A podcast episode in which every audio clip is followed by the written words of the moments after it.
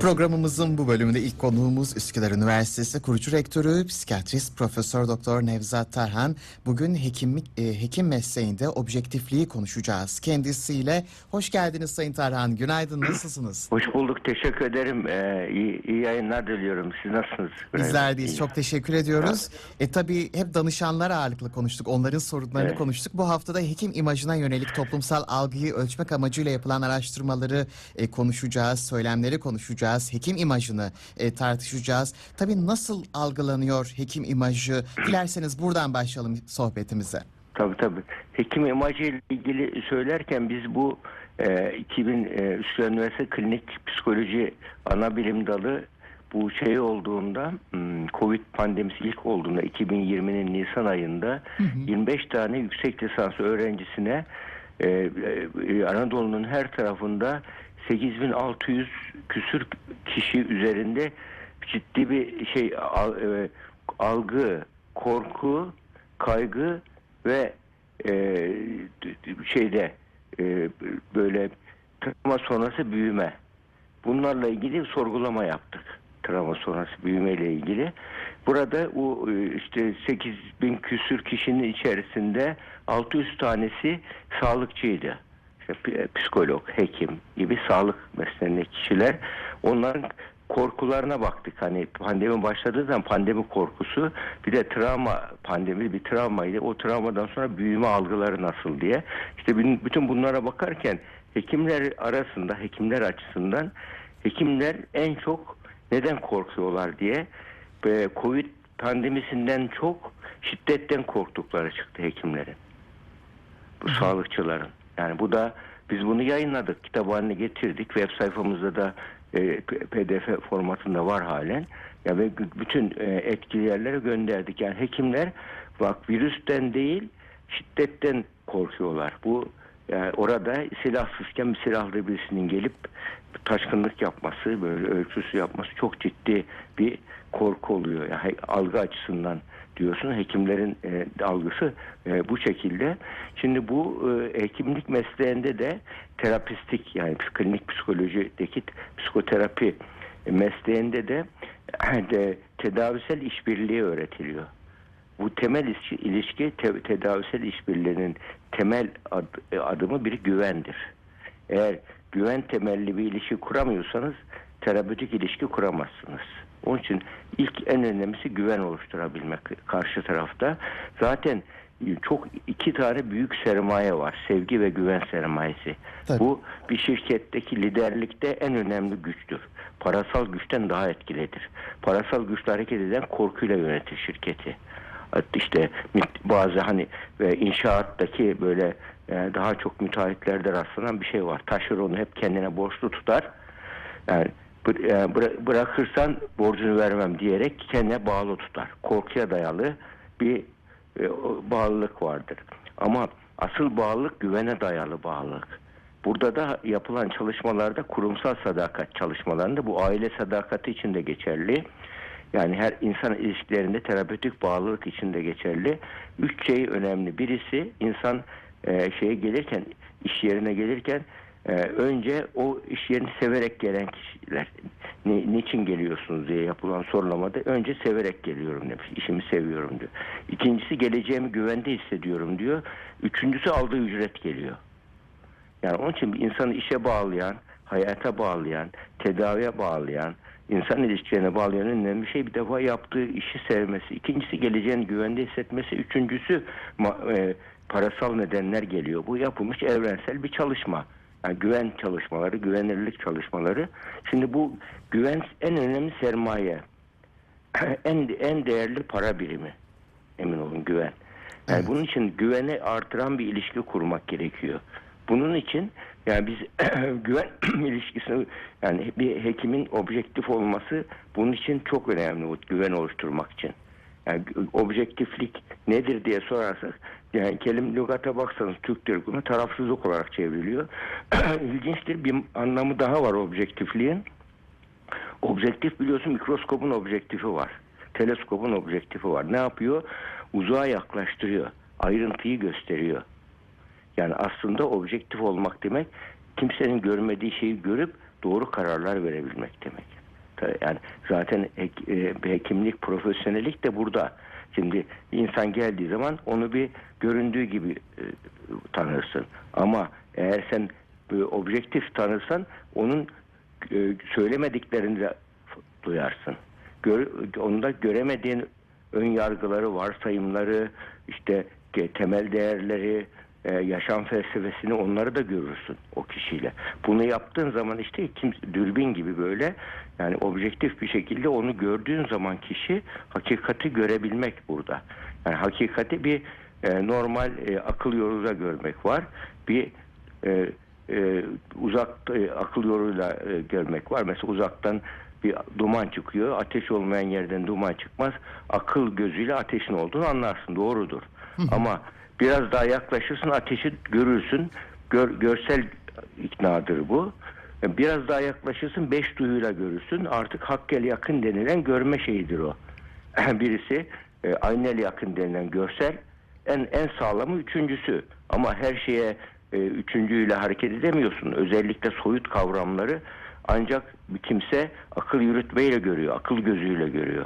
Ve objektiflik de burada akıl gözüyle görebilmek e, diyebiliriz buna objektif olmak. Yani bu olayı mikroskop nasıl büyütüyorsa mikroskopun objektifi akıl gözü de hakikatleri büyütür, yaklaştırır. Ve bu şekilde görürsünüz. Şimdi objektifliği bu nedenle kişinin herkesin e, burada terapistin de danışanın da diğer e, böyle e, hekimin de hastanın da hepsinin de hepimizin çocukluğundan beri yaşadığı şok yaşantıları var. Hayat senaryoları var. Ön yargılarımız var.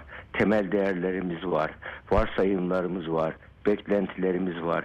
Bütün bu bunların içerisinde biz karşı tarafın da aynı şekilde yaşadığı bir kültürel ortam var. Yaşa, doğduğu yaşadığı bir ekosistem var. Ön yargıları var. E, güçlü yönleri var, zayıf yönleri var. Bütün bunlar yani sizden yardım için gelen bir kimseye nasıl objektif olunur? Biz bunu böyle e, mesela süpervizyon eğitimleri var e, klinik psikolojide. Şöyle çalışıyoruz. Mesela dindar bir psikolog aldık. Ona vaka olarak bir e, transseksüel vaka veriyoruz. Bak al sana transseksüel bir hasta. Buna nasıl yaklaşırsın? Şimdi eğer homofobisi varsa, ön yargıları varsa o ortaya çıkıyor hemen orada. Ne yapıyor? Ön yargılarına farkına varıp ön yargılarını alıp askıya koyup onu hasta kimliğiyle kabul edecek. Onun e, onunla ilgili kendi e, burada işte e, kendisi öz eleştiri yapabilmesini sağlıyoruz böylece ve objektif olmasını sağlıyoruz hastaya karşı. Yani diyelim tam tersi var. Çok modernist böyle biri var. E, modernist e, ta- şey yapan birisi. Ona da böyle işte çok dini duyarlı olmayan birisine dini dini görünümü olan işte dindarlığını rozet gibi taşıyan böyle cübbesiyle sakalıyla öyle bir hasta vaka veriyoruz. O vakayı analiz et diyoruz. Ön yargılar varsa orada patır patır çıkıyor. Ve oradan ön yargıyla yüzleştirip yani objektif olmayı öğretiyoruz terapide. Klinik iletişim deniyor bunu. Bak klinik iletişim. Klinik iletişimde bunu yapabilirsiniz ancak terapist olursunuz. Yoksa siz sadece bir ideolojinin temsilcisi olursunuz. Bir dünya görüşünün temsilcisi olursunuz. Hani eğer sen profesyonelsen kendine karşı da bağımsız olacaksın. Bu hukukta da yargıçlar için de geçerlidir. Mesela bak bunu İngiltere e, işte Osmanlı'dan almış bunu. Yargıçların kadı sisteminin tarafsızlığıyla ilgili oradan almış. Şöyle mesela İngiliz mahkemeleri meşhurdur biliyorsunuz. Bir peruk takarlar.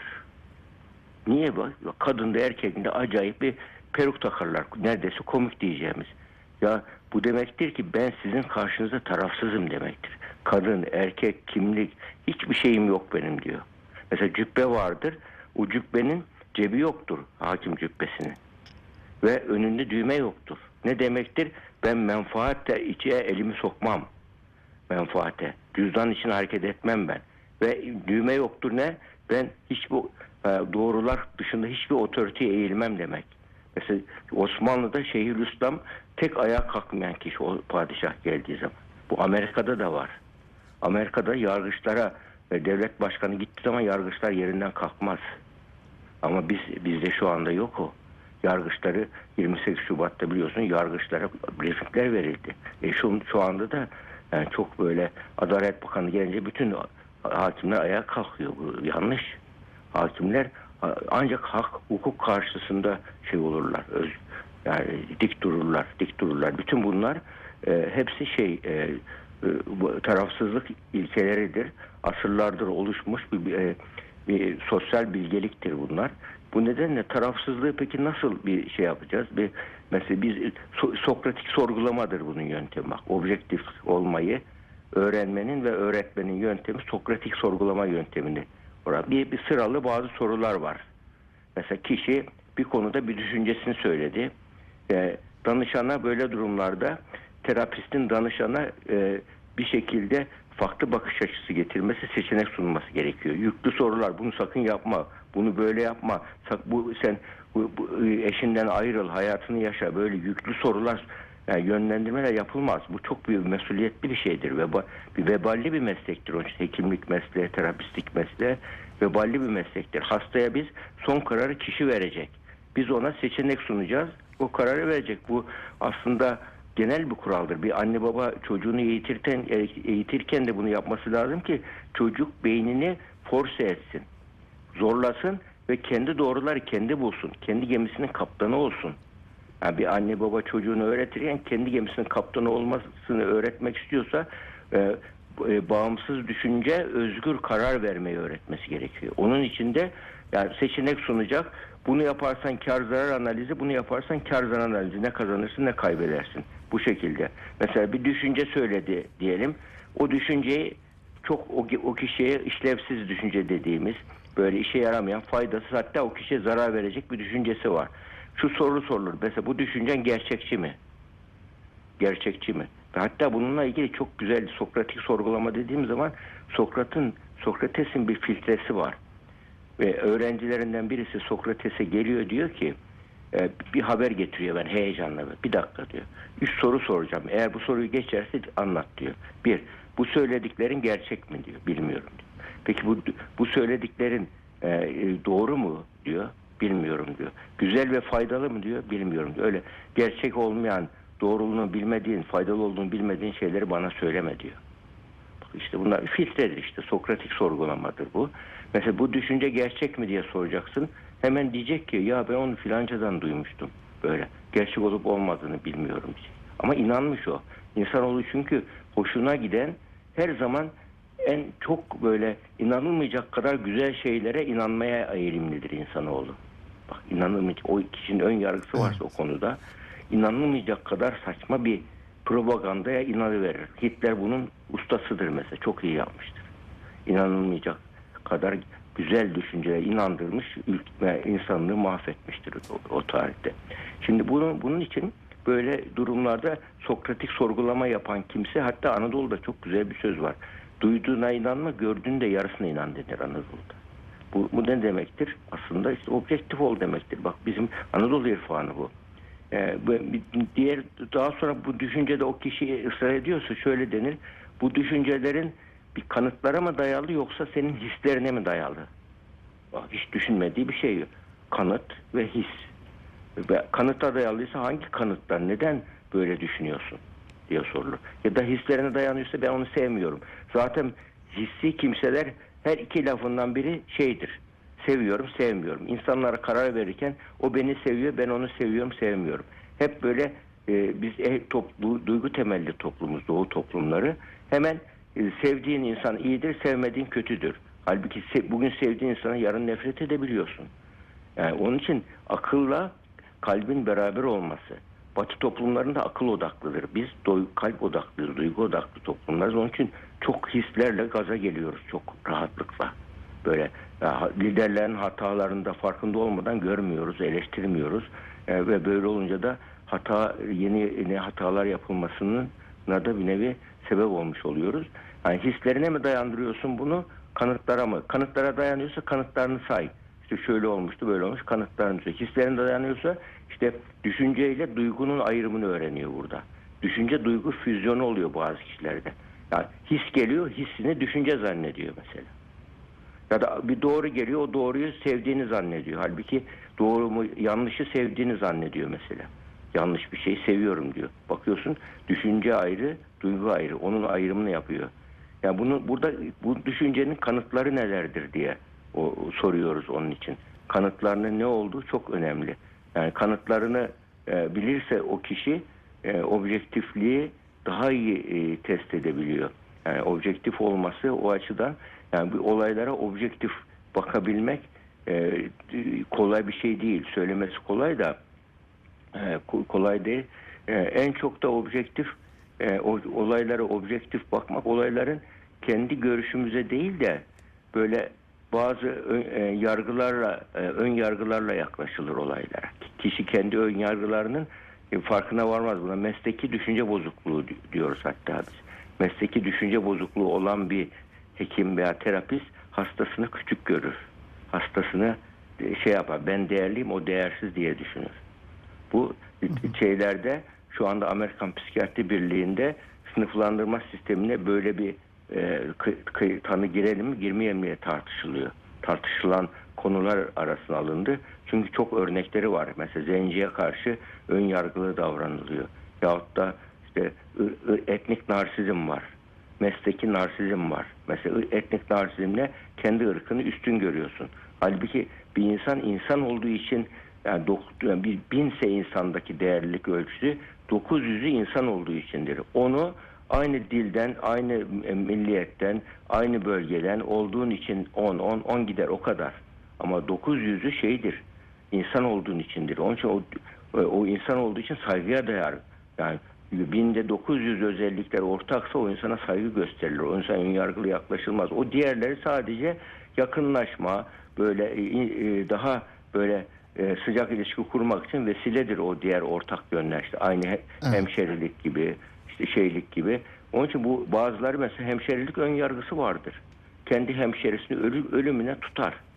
Yani yaptığı tayinlerde kendi akrabalarını, kendi hemşerilerine öncelik verir. Yani adaletsizliğin en büyük sebebi şeydir işte bu. Kişinin objektiflikten uzak olmasıdır. Ad- adil olmak demek kişinin e, hakkaniyete uygun yaklaşması demek. Yani bizim e, bununla ilgili şey örneklerimiz var. Mesela Hazreti Ömer burada çok şey canlı bir örnektir. Mesela hep söylenir ya Hazreti Ömer e, söylüyor ben yanlış yaparsam ne yaparsınız diyor. E, orada kılıcımızla düzeltiriz dedikleri söylenir. Aslında o, onun doğrusu kılıcımız gibi düzeltiriz demek. Kılıçlar ne olurmuş böyle hani keseriz anlamında anlaşılıyor. Şiddet içeriyor kılıcımıza düzeltiriz. Yani kılıç eğrildiği zaman ne yapılır? Isıtılır, düzeltilir.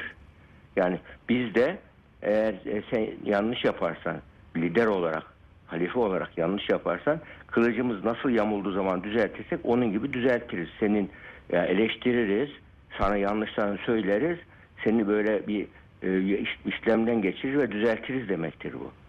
Ya düşün ya bu bunu ya, o zaman şükrediyor böyle bir benim şeyim var diye yani e, böyle bir e, ta- e, bana ta- takip şeyim var diye ümmetim var diye şey yapıyor.